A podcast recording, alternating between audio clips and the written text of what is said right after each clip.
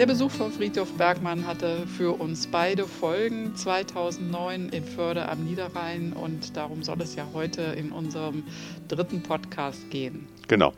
Schön, dass ihr alle dabei seid und wir haben beim letzten Mal damit aufgehört zu erzählen, wie Fritschow bei uns zu Hause gewesen ist. Ähm, das hatte ja auch schon eine Vorgeschichte, weil wir eben von seinem Ansatz äh, schon sehr äh, beeindruckt gewesen sind und äh, in unser beider Leben, für unser Arbeiten und Wirken hat das tatsächlich erhebliche Folgen gehabt und hat es bis heute. Darum soll es jetzt in den Folgen 3 und 4 gehen. Heute wollen wir uns ein bisschen darauf konzentrieren, wie das mit dem Wesenskernspiel gewesen ist, wie das praktisch aus diesem Beschäftigung mit Fritschows Ansatz entstanden ist. Und wenn ich mich richtig entsinne, war bei dir da im Mittelpunkt die Frage, wie geht das mit dem wirklich, wirklich Wollen eigentlich ganz rein praktisch? Ja, und da fange ich nochmal an, dass ich ja zu der Zeit als noch frische Coachin und ja, damals ähm, hatte ich noch gar keine weitere Bezeichnung. Beratung war noch so ein Thema, immer noch mit Arbeitslosen gearbeitet habe. Und das war ja auch die Intention, mit der ich zum Kirchentag damals gefahren bin, Ansätze zu finden, wie ich Menschen, die auf dem Arbeitsmarkt äh, schlechtere Chancen haben, besser unterstützen kann. Und als ich dann nach dem Kirchentag nach Hause kam, den Text von Rosalind Honig gefunden hatte, beschäftigte mich halt nachhaltig die Frage, wie geht das mit dem wirklich, wirklich wollen? Ihr erinnert euch. Genau, also ich habe ja die Geschichte irgendwie auch ziemlich hautnah mitbekommen, weiß aber zum Beispiel nicht mehr so ganz genau, ob du von Anfang an die Idee hattest, ein Spiel zu entwickeln oder ob die Spielidee erst aus der Folge deiner Überlegungen entstanden ist, diese Frage mit dem wirklich, wirklich wollen zu beantworten. Nee, das hat tatsächlich eine ganze Weile gedauert, bis da eine Spielidee draußen, äh, draus geworden ist, und zwar bis Sommer 2010. Bis dahin habe ich also insgesamt anderthalb Jahre gebraucht, um ähm, herauszufinden, was ist es eigentlich, um was geht es für mich, was ist mein wirklich, wirklich wollen und was könnte das für andere Menschen bedeuten. Also zwei Prozesse, die praktisch parallel nebeneinander herliefen und die mich zwischendurch auch in gelinde Verzweiflung äh, gestürzt haben, weil es äh, sich einfach nicht fassen lassen wollte. Ich wusste ganz genau, da ist irgendetwas und das war so faszinierend, dass ich dran geblieben bin, aber bis Sommer 2010 war da gar nichts und ähm, dass das Ganze mal ein Spiel werden würde, das hat tatsächlich auch von dem Moment an, wo eine Idee geboren ist, noch mal ein bisschen gedauert. Und wie ist dann die Idee geboren? Angefangen worden? hat das Ganze damit, äh, ich habe schon immer viel aufgeschrieben, meine Gedanken und meine Ideen. Und im August 2010 hm, war ich wieder mal so in einem Anfall, ich komme nicht voran. Und was ist es denn jetzt? Wieso kriege ich das nicht zu fassen? Habe ich mich hingesetzt und habe mal alles mir zusammen angeschaut, was ich bis dahin aufgeschrieben hatte und habe das mal übersichtlich auf ein, zwei Bögen Papier zusammengefasst. Und während ich das dann nochmal so las, merkte ich auf einmal, mich sprang eine Idee an. Und bevor später noch ein Spiel draus geworden ist, war die allererste Idee, sowas wie Räume zu gestalten, in denen Menschen sich bewegen können und identifizieren können, was sie wirklich gerne machen, was sie interessiert und motiviert. Ähm, und ähm, damit hatte es mich total gepackt. Und ich erinnere mich bis heute sehr nachhaltig daran, dass ich glaube, drei Monate lang in einem Art Dauerflow war. Und äh, da kannst du sicherlich auch noch ein bisschen was zu erzählen ähm, in der Überlegung, was könnte es sein. Und ähm, erst eher am Ende des Prozesses war dann klar, ähm, es wird eine Spielidee, die auf einem Spielfeld stattfinden hm. wird. Also ich weiß noch, dass du diese Raumidee hattest und mit äh, Idee von Puppenstuben äh, also natürlich haben wir, hast du damals auch schon geträumt, dass man sowas alles auch digital machen könnte, theoretisch. Also heute sind wir ja zehn Jahre weiter an so einem Punkt, wo das tatsächlich anfängt umgesetzt zu werden. Aber damals war das ja noch reine Zukunftsmusik. Ähm, und die Idee zu sagen, du könntest auch eine ganze Wohnung mieten mit unterschiedlichen Räumen, durch die du die Leute dann führst, wo sie dann auch Dinge in die Hand nehmen können, ausprobieren können, das war schon fast äh, ein bisschen verzweifelt, weil ganz klar war, das wird so nicht funktionieren, diese Räume gibt es nicht. Ich finde es aber insofern ja nochmal äh, interessant, weil ja zehn Jahre später du sehr stark inzwischen vom Spielraum ausgehst, aber das ist dann mhm. nochmal äh, sozusagen vom Ende her gedacht. Okay, dann irgendwann gab es wahrscheinlich die erste Skizze des Spiels. Genau, und es war, also am Ende dieses Prozesses, wie gesagt, circa drei Monate hat er gedauert, war klar, das Ganze kommt auf ein Spielfeld, es wird drei Spielrunden geben. Und ähm, ganz wesentlich war mir, dass es einen ganz leichten Spieleinstieg gibt, gerichtet an Bildungsgewohnte wie an Bildungsungewohnte, die aus unterschiedlichen Gründen unter Umständen Probleme haben, sich diesem Thema zu nähern, weil das eben auch sehr stark mit Emotionen und Sehnsüchten und vielleicht auch nicht so guten Erfahrungen im Leben zusammenhängt. Und mir war es total wichtig, einfach einsteigen zu können.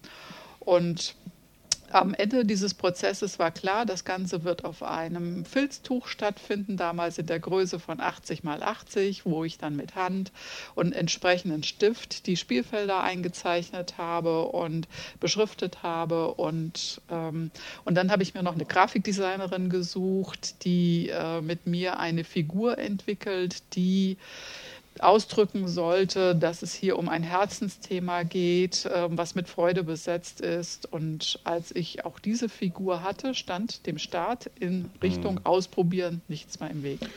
Genau, wer das Wesenskernspiel heute kennt, beziehungsweise auf, die, auf deine Website geht, sieht, dass es grün ist, aber das Filztuch war rot, richtig ja, kräftiges genau. Rot. Und der Stift, mit dem du gemalt hast, war ein Goldstift, das weiß ich auch noch. Und bevor, doch, war ein Goldstift, ganz bestimmt. Okay. Und ähm, ja, brauchst keinen ich Kopf. Silber in Erinnerung. ich meine, es wäre ein Goldstift gewesen. Nein, ist auch egal. Wir können ja nachgucken. Das, irgendwo liegt ja da der Prototyp noch in irgendeiner Kiste.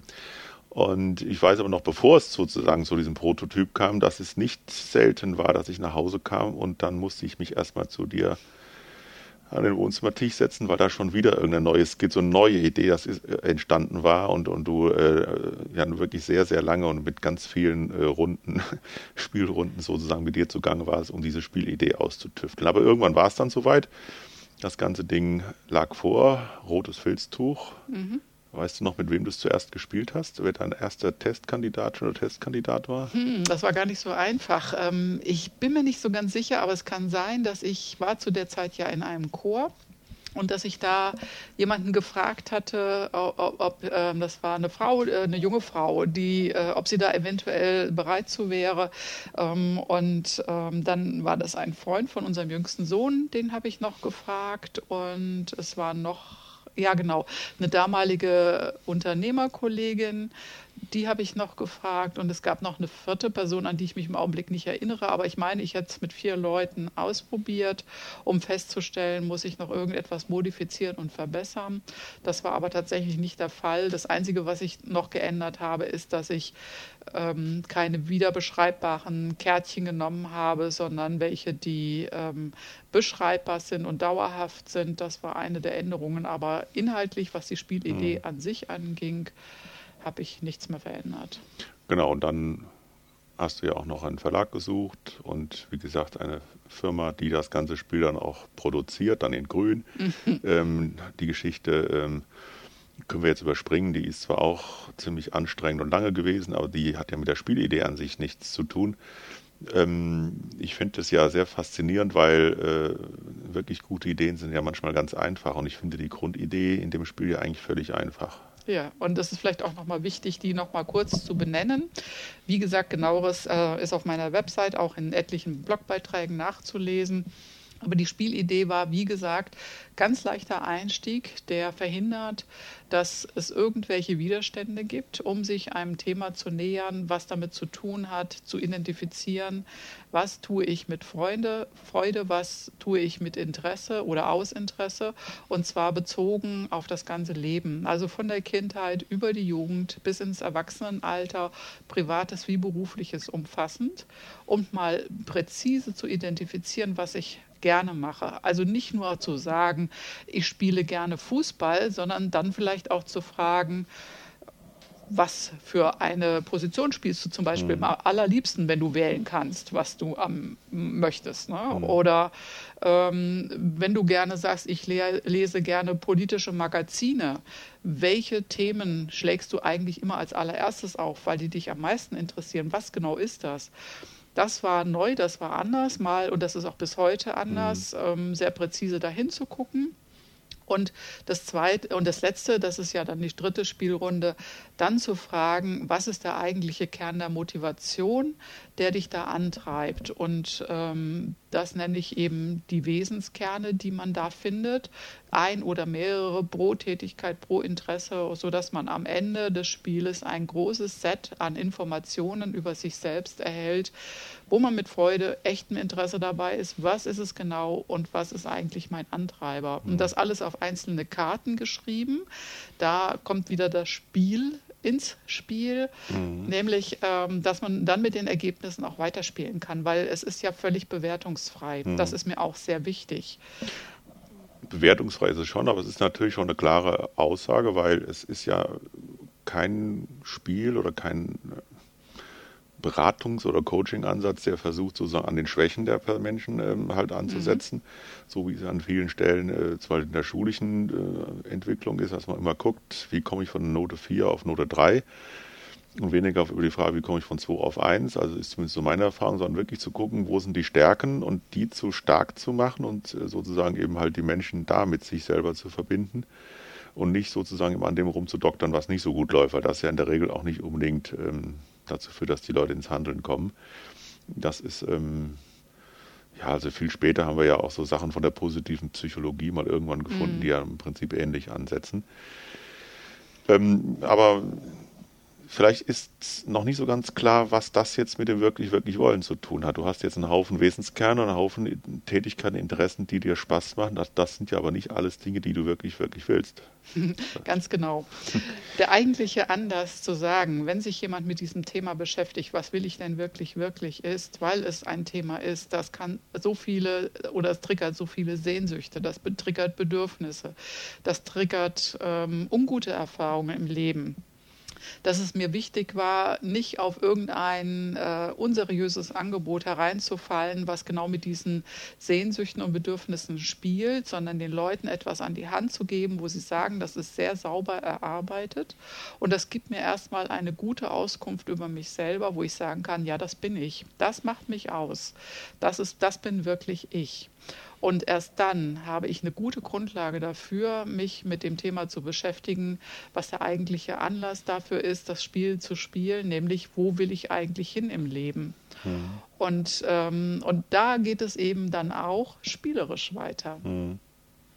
Also ich finde es ja äh, faszinierend, das hast du ja ganz oft in, ähm, in deinen Gesprächen mit Menschen festgestellt. Ich habe es ab und zu mal erlebt, ähm, als du angefangen hast, äh, die Leute auch zu fragen, was es denn sein könnte, was sie wirklich, wirklich wollen im Leben. Das nicht wenige gesagt haben, das hat äh, nicht wenige gesagt haben, das hat mich ja noch nie jemand gefragt. Das ist ja im Prinzip eine schon ziemlich erschreckende ähm, Erkenntnis. Nur ist das ein sehr spezieller Begriff von Fritschow mit dem wirklich, wirklich wollen, aber dahinter steckt ja eigentlich die, genau diese Frage, was ist eigentlich das, was du in deinem Leben am tiefsten willst, äh, tun willst. So, wenn, ja. wenn, wenn Menschen dann sagen, das hat mich noch nie jemand gefragt, ist das natürlich eigentlich schon eine ziemliche Klatsche für eine ganze Menge von, von Bildungssystemen und Bildungstheorien, die ja doch glauben, die Menschen genau dahin führen zu können, in der Berufsausbildung oder wie auch immer, Berufsfindung, ähm, genau dahin zu kommen, etwas zu tun, was einem entspricht. Ja, da hat sich zwar auch in den letzten Jahren sehr, sehr viel geändert und zwar auch definitiv zum Positiven. Es gibt eine Menge toller Ansätze, die in diese Richtung arbeiten. Aber ich glaube, ähm, ich bin äh, mit meiner Vorgehensweise eine der wenigen, die so sehr konsequent danach fragt, was ist das, was mit Freude besetzt mhm. ist? Was ist das, was dich wirklich interessiert? Ähm, was treibt dich da an? Und genau diese Kombi.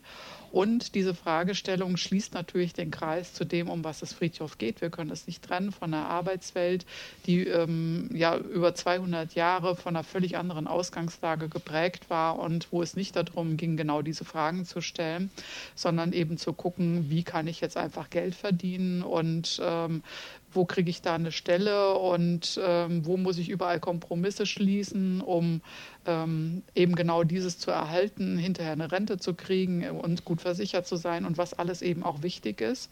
Ähm, diese Frage ist einfach lange, lange nicht gestellt worden. Und mhm. ich glaube, dass wir heute in einer Zeit liegen, leben, wo es wirklich zunehmend wichtiger wird, in den Veränderungen zu sagen, wir können die Menschen nicht mehr weiter so verschleißen, ausbeuten, ähm, unbeachtet lassen, weil wir zahlen letztendlich alle drauf, mhm. wenn wir nicht genau hingucken, äh, was, wo sind die wirklich engagiert dabei? Mhm. Denn es wird immer so bleiben, es wird bei jeder Arbeit so sein, es gibt Aspekte, die sind schwierig, die sind herausfordernd und die können einen an die Grenzen bringen. Aber wenn ich nicht mein Warum kenne und was will ich wirklich, wirklich, werde ich die Energie nicht haben, um dran zu bleiben. Mhm. Nun ist das jetzt, also nächstes Jahr, wenn ich das richtig jetzt nochmal nachrechne, ist es dann ja zehn Jahre alt, das mm. Wesenskernspiel. Mhm. Und vor zehn Jahren war das Stichwort New Work, neue Arbeit, ja noch nicht so in der Gesellschaft verbreitet, wie es jetzt ist. Äh, ob das alles so gut ist, was sich da jetzt gerade entwickelt, darüber werden wir uns, uns in dem vierten Plauderstündchen noch ein bisschen länger unterhalten. Ähm, erzähl doch mal ein bisschen, kannst du so überschätzen, wie oft du das gespielt hast und was für Erfahrungen die Menschen damit gemacht haben in der Begleitung, wie du mit denen gespielt hast?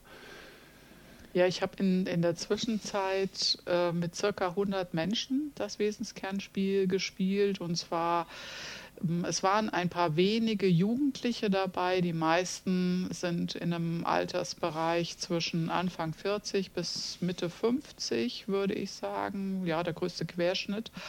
Mitte 50, Ende 50 und ähm, es sind Menschen, die irgendwie fasziniert waren, äh, genau auf eine spielerische Art und Weise sich diesem Thema zu nähern und die gespürt haben, da ist irgendwas, das zieht mich an. Und was mich wirklich beeindruckt hat, ist, dass dieses Spiel wirklich bei jedem einzelnen Menschen funktioniert. Ob Mann, ob Frau, jünger, älter. Es ist ein, ein Prozess, der es auf diese Art und Weise offensichtlich tatsächlich so leicht macht, wie ich es mir gewünscht habe, sich in dieses Thema hineinzubegeben. Und die Menschen sind ausnahmslos berührt, hm. bestätigen ausnahmslos, dass das, was sie an Ergebnissen anschließend vorfinden, ihnen entspricht und ähm, nehmen für sich erstmal so viel mit, dass sie tatsächlich erstmal ein bisschen brauchen, um das mhm. zu verarbeiten, weil es so ungewohnt ist, sich auf diese Art und Weise einfach mal wahrzunehmen. Genau, aber du hast ja auch mit Gruppen schon gespielt. Ähm, ähm, also ich kann mich daran erinnern, glaube ich, im letzten Jahr mit Beate Schulte und Klaus Dreier diesen Workshop gemacht. Ja. Mit, wo, mit den genau. jungen Leuten ja. da und vielleicht erzählst du das nochmal, äh, die Reaktion der jungen Leute bei in diesem Workshop war, die waren schon ziemlich, ziemlich außergewöhnlich. Ja, das stimmt. Also wie gesagt, Jugendliche sind nicht meine persönliche Hauptzielgruppe ähm, da verkaufe ich gerne mein Spiel an diejenigen, die mit Jugendlichen arbeiten. Aber in dem Fall ging es um ein Experiment und ähm, durch das Engagement von Beate Schulte und eben Klaus Dreier, ähm, die zum kirchlichen Dienst in der Arbeitswelt gehören, wurde dieser Workshop ermöglicht und das waren alles Jugendliche und ein junger Erwachsener, die sich mit der Frage rumgeschlagen haben, wie geht es nach der Schule weiter, ein Thema, was ähm, viele Jugendliche und auch sehr viele Eltern bestens kennen. Und ähm, sie sind sehr, sehr skeptisch gekommen. Ähm, so, es, es klang alles völlig fremd. Es ist eine ungewöhnliche Idee gewesen und sie hatten eigentlich nicht wirklich eine Vorstellung, was sie erwartet. Und, äh, und das äh, wirklich Spannende war, es war eine relativ große Bandbreite an Interessen ähm, von Studium über Ausbildungswunsch. Ähm, war alles dabei, ähm, aber eben auch gar keine Klarheit, was könnte es denn sein. Und je länger wir gespielt haben und je weiter die da reinkamen und anfingen ähm, klarer zu kriegen, ja genau, das ist mal genau auf den Punkt gebracht, das ist es, was ich gerne mache, ähm, wuchs eine, eine ganz große Dichte und eine große ja, ich weiß, es war schon sehr berührend ähm, zu sehen, wie, wie, wie gut die sich darauf eingelassen haben, wie intensiv die mitgespielt haben. Und es ist ja auch wirklich anstrengend. Ich meine, mit, ähm, wir haben Freitag angefangen, das ging bis Sonntag. Ähm, das, da läuft man schon einen ordentlichen Prozess durch und die waren wirklich bis zum Schluss voll konzentriert, voll dabei. Und ähm, wo es mich wirklich weggehauen hat, war dann die Feedback-Runde, wo ausnahmslos ähm, rüberkam, wow, ne, das hätten sie sich überhaupt nicht vorstellen können und das wäre so ermutigend gewesen und das hätte ihnen so viel Klarheit gebracht und ähm, ja, also ich muss ehrlich zugeben, da haben mir die Tränen in den Augen gestanden. Aber das macht nochmal deutlich, also das Wesenskernspiel ist ja kein Gesellschaftsspiel, wo man sich mal ähm, abends hinsetzt und spielt so ein, zwei Stunden und hat dann genau. ein schönes Ergebnis, sondern das ist äh, ziemlich lange. Ich meine, ich habe es ja auch einmal gespielt. Ich weiß gar nicht, wie lange wir gebraucht haben, drei Stunden oder vier Stunden oder sowas. Ich weiß das nicht mehr so. Ich war ja auch einer der früheren äh, Kandidaten. Vielleicht würde ich heute auch noch länger brauchen mit der Erfahrung, die du inzwischen hast. Aber das ist natürlich nicht, das ist schon eine Herausforderung. Du musst dich schon ein paar Stunden Zeit nehmen, um diesen Prozess zu durchlaufen. Wie lange dauert das so bei den Leuten? Wenn du es nur einzeln spielst, hier hast du gesagt, ein Wochenende mit den jungen Leuten von Freitag bis Sonntag ist ja schon auch mal ein Einsatz, den ich bringen muss, um zu ja. sagen, ja, das will ich jetzt rausfinden, aber da muss ich mir auch viel Zeit nehmen. Die Gruppensituation ist auch eher die Ausnahme, ähm, aber im Einzelspiel dauert es, ähm, ich führe ja Statistik, äh, durchschnittlich drei bis dreieinhalb Stunden. Wobei wir machen eine Pause zwischendurch, wenn der Bedarf da ist, beziehungsweise können wir auch das ganze Spiel auf zwei Termine aufteilen, wenn jemand sagt, das ist mir jetzt zu viel. Ähm, das ist aber auch dem geschuldet, weil in der, äh, seit einiger Zeit stelle ich fest, dass es auch immer mehr Menschen gibt, die zu mir kommen, wo die Spieldauer erheblich länger mhm. ist, was damit zu tun hat, dass sie so sehr viele Interessen mhm. haben. Und das hat mich dann ja auch nochmal darauf geführt, dass ich heute mein Angebot ganz speziell mhm. nochmal ausrichte an hochsensible und hochbegabte Menschen die äh, in auch einem stärkeren Maß äh, herausgefordert sind, für sich klarzukriegen, wie sie alle ihre vielen, vielen Interessen und auch wechselnden Interessen unter einen Hut kriegen können und da was beruflich draus machen können. Und mhm. insofern kann die Spieldauer also auch noch mal erheblich länger sein, aber dann finden wir eben eine Lösung und machen das eben auf zwei Termine. Ja, jetzt sind wir schon fast in der Gegenwart angekommen. Hochsensible, hochbegabt hast du schon genannt. Mhm vielleicht machen wir hier mal einen Schnitt für heute. Das war das dritte Plauderstündchen, wo es um das Wesenskernspiel im Wesentlichen ging. Und ähm, im nächsten und letzten Plauderstündchen zu dem, was Fritjof Bergmann in unserem Leben ausgelöst hat, da werden wir uns so ein bisschen unterhalten, wo wir jetzt in der Gegenwart stehen und was sich alles so entwickelt hat. Und da werde ich wahrscheinlich ein bisschen mehr erzählen. Ja, genau. schön. Ja. Danke fürs Gespräch. Ja. Bis zum nächsten Mal. Jo, tschüss. Tschüss.